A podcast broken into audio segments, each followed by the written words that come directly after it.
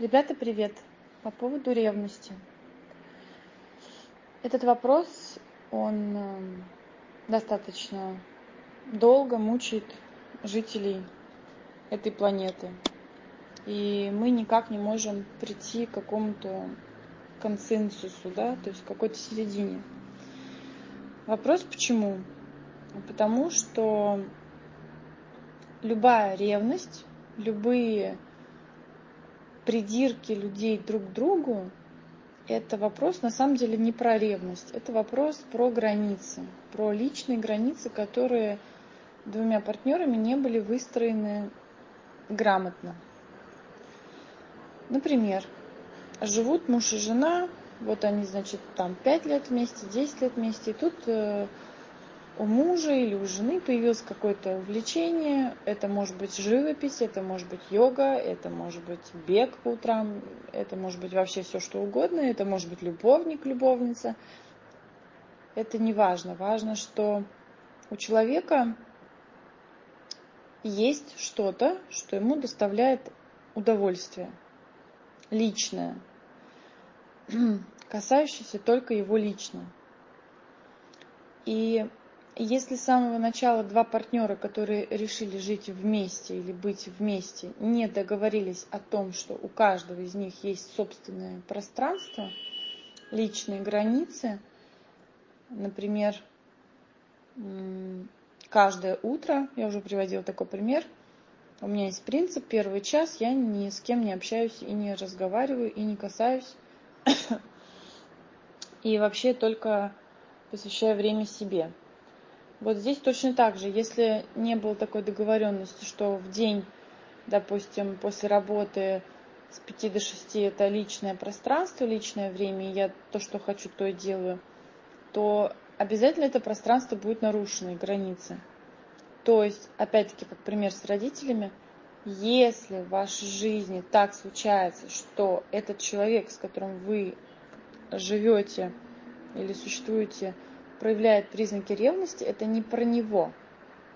Это про вас, про то, как вы выстраиваете изначально границы, оговаривая пункты. Поэтому контракты брачные – это, ну, наверное, что-то в этом есть. Я помню, когда я еще училась в институте, нам на втором курсе, по-моему, или на третьем, приходил один преподаватель, он был в авиационном институте, это КАИ у нас, Казанский авиационный институт – один из самых крупнейших вузов и такой, ну, в Казани престижный. Вот э, приходил, значит, к нам преподаватель, он был полковник, по-моему, и он был второй раз, насколько я помню, женат, был такой огромный, красивый, статный, очень умный, начитанный преподаватель со стажем, ну и так далее.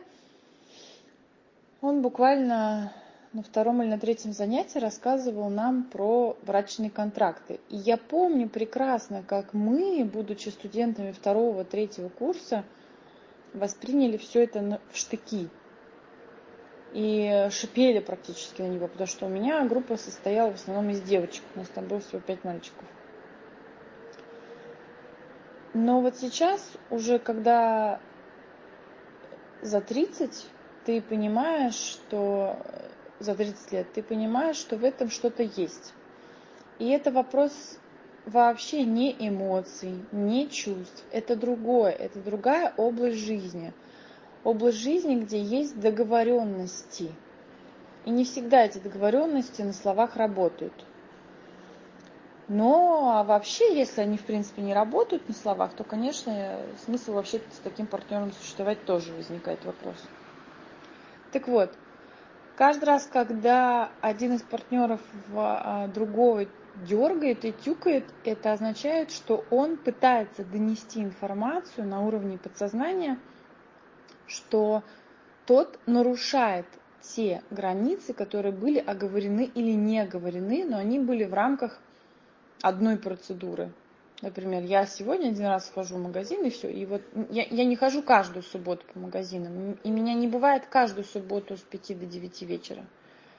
Не было такой договоренности. И поэтому, когда человек нарушает принципы жизнедеятельности, то второй естественным образом в качестве защитного механизма будет бороться с этим и устраивать всякие конфликтные ситуации. Осознанно, неосознанно, чаще всего, кстати, неосознанно.